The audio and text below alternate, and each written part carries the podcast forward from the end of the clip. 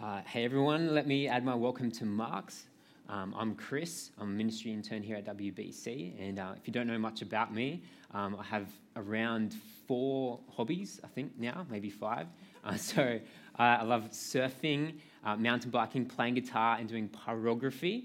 And so if you don't know much about pyrography, like feel free to come and ask me later.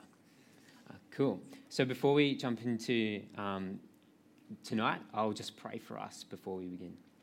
Uh, Father, thank you so much that we can uh, come together to look at your word.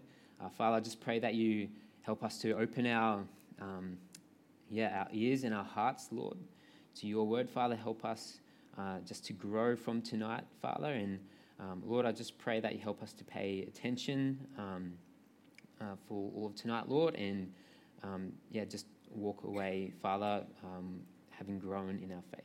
In your Son's name. Amen. Um, cool. So tonight we come to the end of our series in Colossians, and uh, it's been so much to look at Paul's letter of encouragement to the church at Colossae. So after over the last seven weeks, we've been looking um, through this letter, and so some of the things that we've covered throughout this letter uh, is the fact that. Um, uh, Paul delights in the firm faith that the Colossians have in Jesus, and that Paul here identifies the supremacy of Christ over the universe and the fact that the fullness of God dwells in him. Uh, he also brings up the fact that we have spiritual uh, fullness as we trust in Jesus as our Savior, as our sins have been nailed to the cross. And this frees us from a legalistic uh, religion. And so, in response to this, we need to uh, put to death our earthly uh, ways, our sinful nature, and clothe ourselves in uh, love, a love that we see from um, the grace of God through Christ dying on the cross for us. And this love should permeate throughout our lives. And in, um, at the beginning of this letter, we read that the gospel is bearing fruit and it is growing throughout the world. and as we come to the end of this letter, uh, we look at three instructions that Paul gives us so that the gospel continues to go forward. And so, my big question for us tonight uh, is how can we be outwardly focused as Christians? And so, I'll jump straight into uh, the first instruction that we get from this passage. Um, so, that is to pray for the gospel to be shared. So, we need to pray for the gospel to be shared. Now, um, a few years ago, at the, the beginning of the year, I was eager uh, to see someone put their trust in Jesus. And so um, I prayed and prayed and prayed um, every week for months and months and months um, that God would put someone in my life who was keen to investigate the Bible and Jesus. And so it wasn't until about halfway through the year um, that I was went to an event and I was sitting at the table um, and a, another guy joined me, and he was asking question after question um, about God's word. And so, um, thankfully, I was able to answer a lot of his questions with the Bible. And so, um, the evening event ended. We parted ways. I was walking uh, to my car, and I got to my car, and um, I realized, like, I'd just been praying month after month since the beginning of the year that God would put someone in my life who was keen to investigate the Bible. And so I ran back as, as quickly as I could to the venue, and luckily he was still there. He hadn't left yet. And so I asked him, um, we've, we've already covered ground in, in, a bit of ground in God's Word. Would you like to catch up and, and read more Bible and investigate further? And um, hesitantly, I also said that you can ask any question that you'd like as well, and I'll do my best to answer it. And so the next day, we, we ended up uh, meeting up, and we ended up, um, yeah, he ended up continuing his journey uh, investigating um, God's word. and I was, I was stoked at this. And so from this prayer, it's an incredibly important part of our relationship with God. We are uh, showing our reliance on God through praying. And Paul, throughout his letters, he instructs us, um, in, instructs Christians in praying. And he, he ties off this letter to the Colossians um, as he throws in, he ties off this letter to the Colossians. Um, he throws in some sneaky instructions on praying, and particularly for sharing the gospel. So in verses 2 to 4 of Colossians chapter 4, uh, he says, Devote yourselves to prayer, being watchful and thankful, and pray for us too, that God may open a door for our message, so that we may proclaim the mystery of Christ, for which I am in chains. Pray that I may proclaim it clearly as I should. And so Paul begins with how um, they are to approach the action of praying, to devote themselves to it. And devote is a word that holds a bit of weight to it. It means um, to be steadfast in praying and to give significant amount of your time to it, to talking to God. And so when it comes to relying on God who is uh, sovereign, we should give much of our time to deep and meaningful prayer. And so he then asks them uh, to pray that doors in his life will be open to proclaim the mystery of Christ. And so this mystery, um, it's a theme that popped up early in Colossians, and it's one that also spreads itself throughout the Bible. Um, and if you weren't here from um, earlier in this series in Colossians, uh, we can turn to Colossians chapter 1, which elaborates on this mystery of Christ for us. So in verses 26 to 28 of Colossians chapter 1, it says, The mystery that has been kept hidden for ages and generations, but is now disclosed to the Lord's people. To them, God has chosen to make known among the Gentiles the glorious riches of this mystery, which is Christ in you, the hope of glory.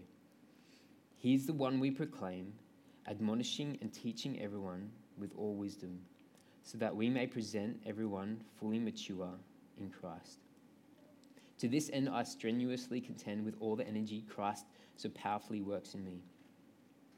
And so, this mystery of Christ, it's, it's the gospel. Um, it's because humanity uh, rejects God and rejects um, the way God wants us to live. God uh, graciously has sent his Son to earth to die on the cross for our sin. And so, proclaiming uh, this mystery is actually what got Paul imprisoned. And the reason why it got Paul in prison was because the Jews did not accept the fact that Jesus was the Messiah. They did not accept the fact that God was um, allowing the rest of the world to come into his kingdom. And so, uh, despite being imprisoned for this, Paul still desires opportunities to continue sharing the gospel, to continue what got him in prison. And so it's unusual, isn't it, to ask for prayer to continue doing the very thing that got, um, that got him in prison, that has a consequence. And so, um, for example, uh, my diet, it's a, a little bit weird. Um, and so, usually for dinner, I eat half a head of broccoli. Um, and so the reason why I do that is because it has benefits. So it's, it's jam packed with um, vitamins and, and minerals, and it's, it's good on my gut, and that's why I eat it. But it has a, a consequence to it. Um, it tastes basically like water. Um, yeah, so I blanch it, and, and that's about it. And so um, it's, it's a mundane, but so it's sometimes hard to eat, but I, I love the benefits of it and it, it fits with what I eat during the rest of the day. And so it's worth eating it, at least in my eyes. Um, and it does come at a cost. And so Paul's imprisonment was, was worth it because he was sharing the best news that anyone will ever hear in their entire lifetime the news that saves souls, the gospel. And so it makes complete sense to continue sharing it. And it makes complete sense to ask God for help in sharing this news. And in Paul's case, this is to the people in his prison context. And so we ourselves, we need to be praying for doors to be opened in our lives so that the gospel, for the gospel to be shared. And so I have a, a few concrete applications for this point. And so um, one way we can uh, put this uh, into action is we can be praying for missionaries, overseas missionaries. And so um, there are many Christians who uh, risk their lives overseas and uh, risk persecution overseas to, to share the gospel. And WBC supports um, a number of Christians. And so, out in the foyer, you can have a look at uh, a few of the Christians out there who are overseas missionaries. You can write down their prayer points. and um, yeah, take that home and start praying for them. Another way we can put this um, into practice is we can be praying for local Christians, uh, family and friends who, uh, yeah, who are Christian, and we can be praying that opportunities come up in their lives to share the gospel with the people around them. And thirdly, we can also pray for ourselves. Pray that doors will be opened in our own lives, and pray that people in our lives will come to understand uh, the gospel. And so, um, I've got an example of this from the movie uh, The Case for Christ. Um, I love this movie. Um, if, you, if you haven't seen it, you should watch it. And so, what the movie's about is basically a family who, who isn't Christian, and the wife, she ends up becoming a Christian. And the husband, he's a, a reporter who's an atheist, and so he sets out to uh, dismantle the evidence for the atoning death and resurrection of Jesus. And so, throughout kind of this journey um, he has, uh, his wife prays for him continually. And one of the thing, things she, she prays, uh, she prays from a passage in um, a verse in Ezekiel chapter 36, verse 26. And so she prays that he will receive a new heart and a new, new spirit, and that his heart of stone will be removed and replaced with a heart of flesh. Throughout um, and so we need to be praying like this for our friends and family who don't know Jesus. We need to be praying consistently and out of compassion for their salvation. And so if we don't have friends or family, um, if we have friends or family that don't follow Jesus, my question for us is are we actually praying for them? If not, do we genuinely care uh, about their salvation? If we've put it in the box labeled, I've, I've prayed and prayed and prayed and, and nothing's happened, so I'm going to stop praying, are we really relying on God's sovereignty to warm up people's hearts to the gospel? So pray for missionaries, pray for local Christians, and, and pray for yourself to share the gospel. Uh, following on from this, Paul continues with a, a second instruction for us to grow the gospel throughout the world. And so, this instruction is that we should be uh, actively talking about Jesus. So, we need to actively talk about Jesus. So, in verses 5 and 6, um, he says, Be wise in the way you act toward, towards outsiders. Make the most of every opportunity. Let your conversation be always full of grace, seasoned with salt, that you may know how to answer everyone. And so sometimes we have an exciting opportunity come up. And so a number of years ago, um, I was um, at my home. I was, I was about to study for uh, my maths subject at university. And so a group of friends of mine, uh, they at the last minute suddenly decided to go on a trip up, organise a trip up to see the glowworms up at Helensburgh, I think it is. And so it was around 9 p.m. Um, when they organised this. And so I had to study. I really had to study, but also really wanted to, um, yeah, enjoy the company of my friends and go up and see the glowworms. And so um, this was a big mental battle and a, a big decision to make. The opportunity was there. And so I decided to stay home and, and just continue studying. But I struggled to study so much because I was, I was just, you know, thinking about how much fun they're having, um, looking at the, the glowworm silk, which emits photons somehow. Um, and so I didn't get to see the glowworm tunnels, and I still haven't yet. So I ended up missing the opportunity. So talking to someone about the gospel is a little bit like that. We need to, we need to keep an eye out for opportunities and go for them wisely, full of grace, and without hesitation. It's worth getting uncomfortable. And we may need to give up time or money um, to, to hang out with our friends, to allow more opportunities to talk about God, as an example. So, Paul, he instructs the Colossians uh, to use every chance that they get to have a gospel conversation. When those opportunities arrive, um, for us, it can be pretty daunting to consider bringing up God, just because we don't know how they'll react. However, it is the most important thing to talk about which means we should uh, step out of our comfort zone and rely on God to work through us. And have a go. It's worth getting uncomfortable.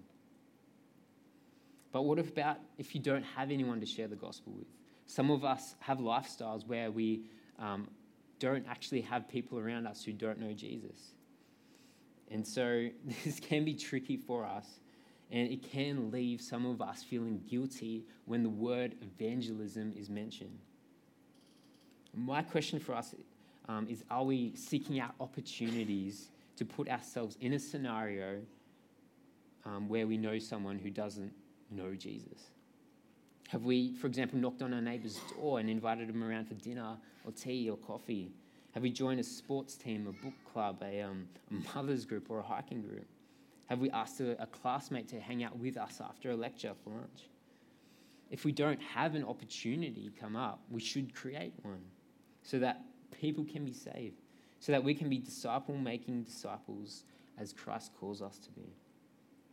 And so, along with taking on opportunities, uh, Paul tells us that we should be wise in our actions uh, towards everyone who isn't a Christian. To talk with abundant grace, seasoned with salt. But what does this actually look like? Well, to approach someone uh, in this manner can encompass a whole range of virtues. And, and we can see some of these virtue, virtues on display by jumping back to Colossians chapter 3, verses 12 to 14. Um, so Colossians 3 12 to 14 says, Therefore, as God chosen people, holy and dearly loved, clothe yourselves with compassion, kindness, humility, gentleness, and patience. Bear with each other and forgive one another if any of you has a grievance against someone. Forgive as the Lord forgave you. And over all these virtues, put on love, which binds them all together in perfect unity. And so, in this context, these are attributes of godliness which we need to um, put on and grow in as Christians. And they can also relate to how we interact with other people um, wisely and with grace. And so, we can understand what it looks like uh, to approach people full of grace by correlating these virtues with God's display of His grace towards us.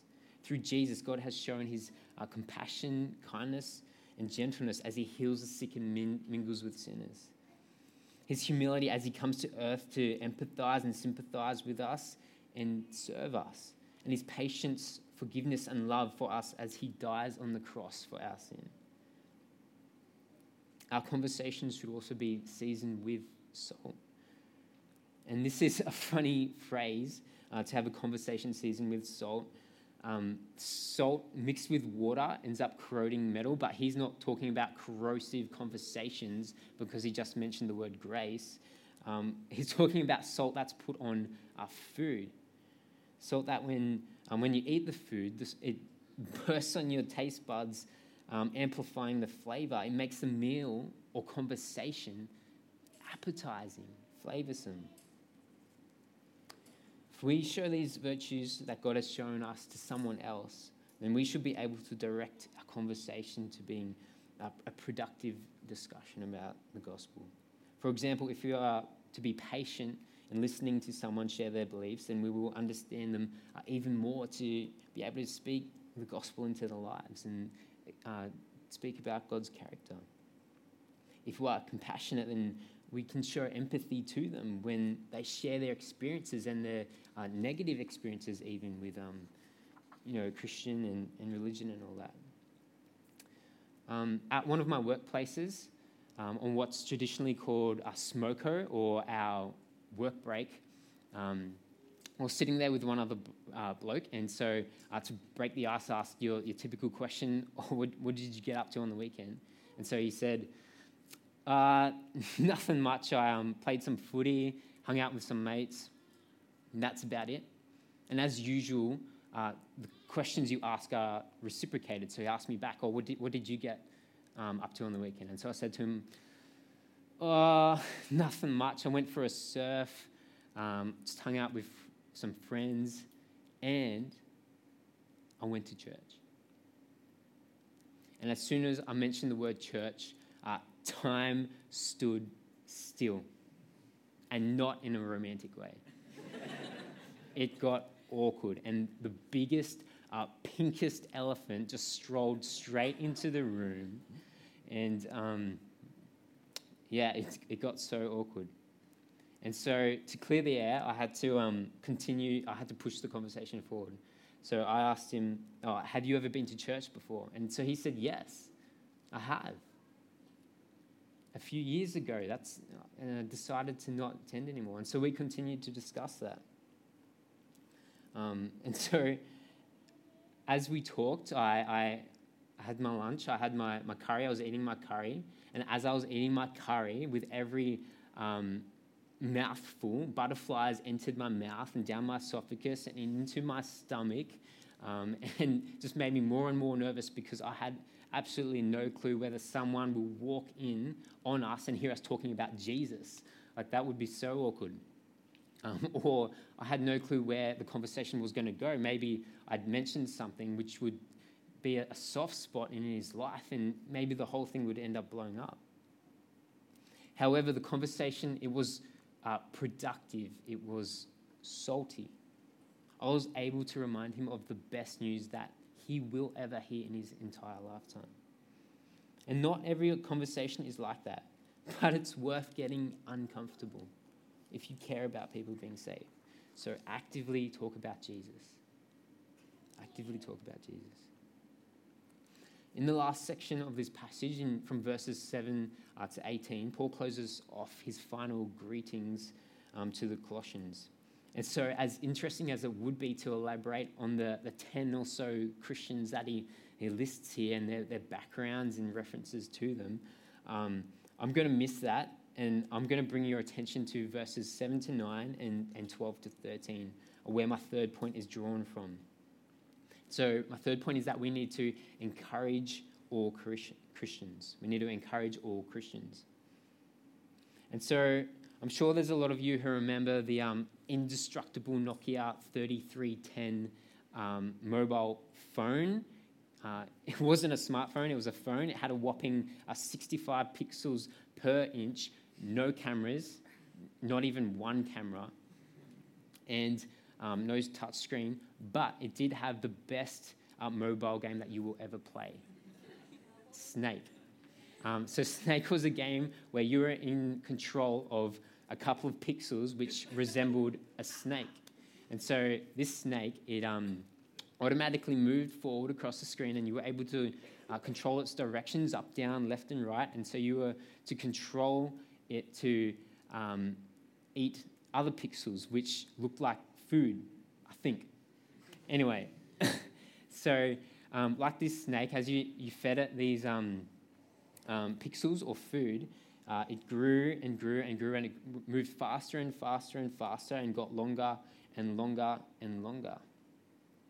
And so, just like helping the snake uh, grow in the game, uh, we need to help each other grow so that we are being built up and spurred on to continue in this messy, broken, sinful world, so that we can uh, bring others out of darkness and into the light of salvation, into God's eternal kingdom.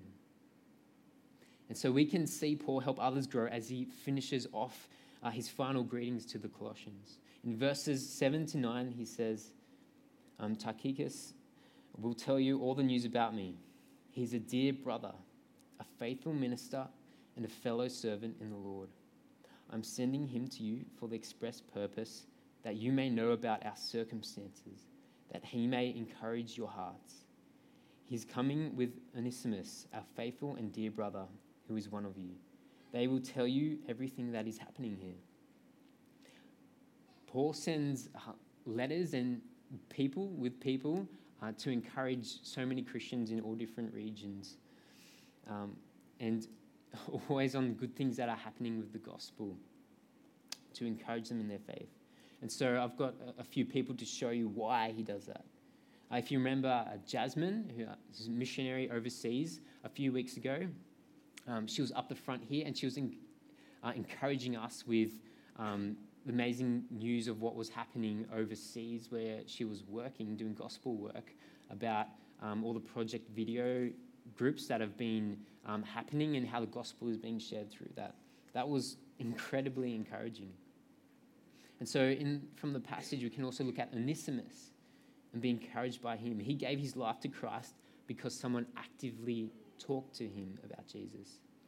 And so we can read this in the letter of Philemon in the Bible. And we should be encouraged by people uh, who put their trust in Jesus and welcome them no matter what their background is. That's grace to put aside the past and accept.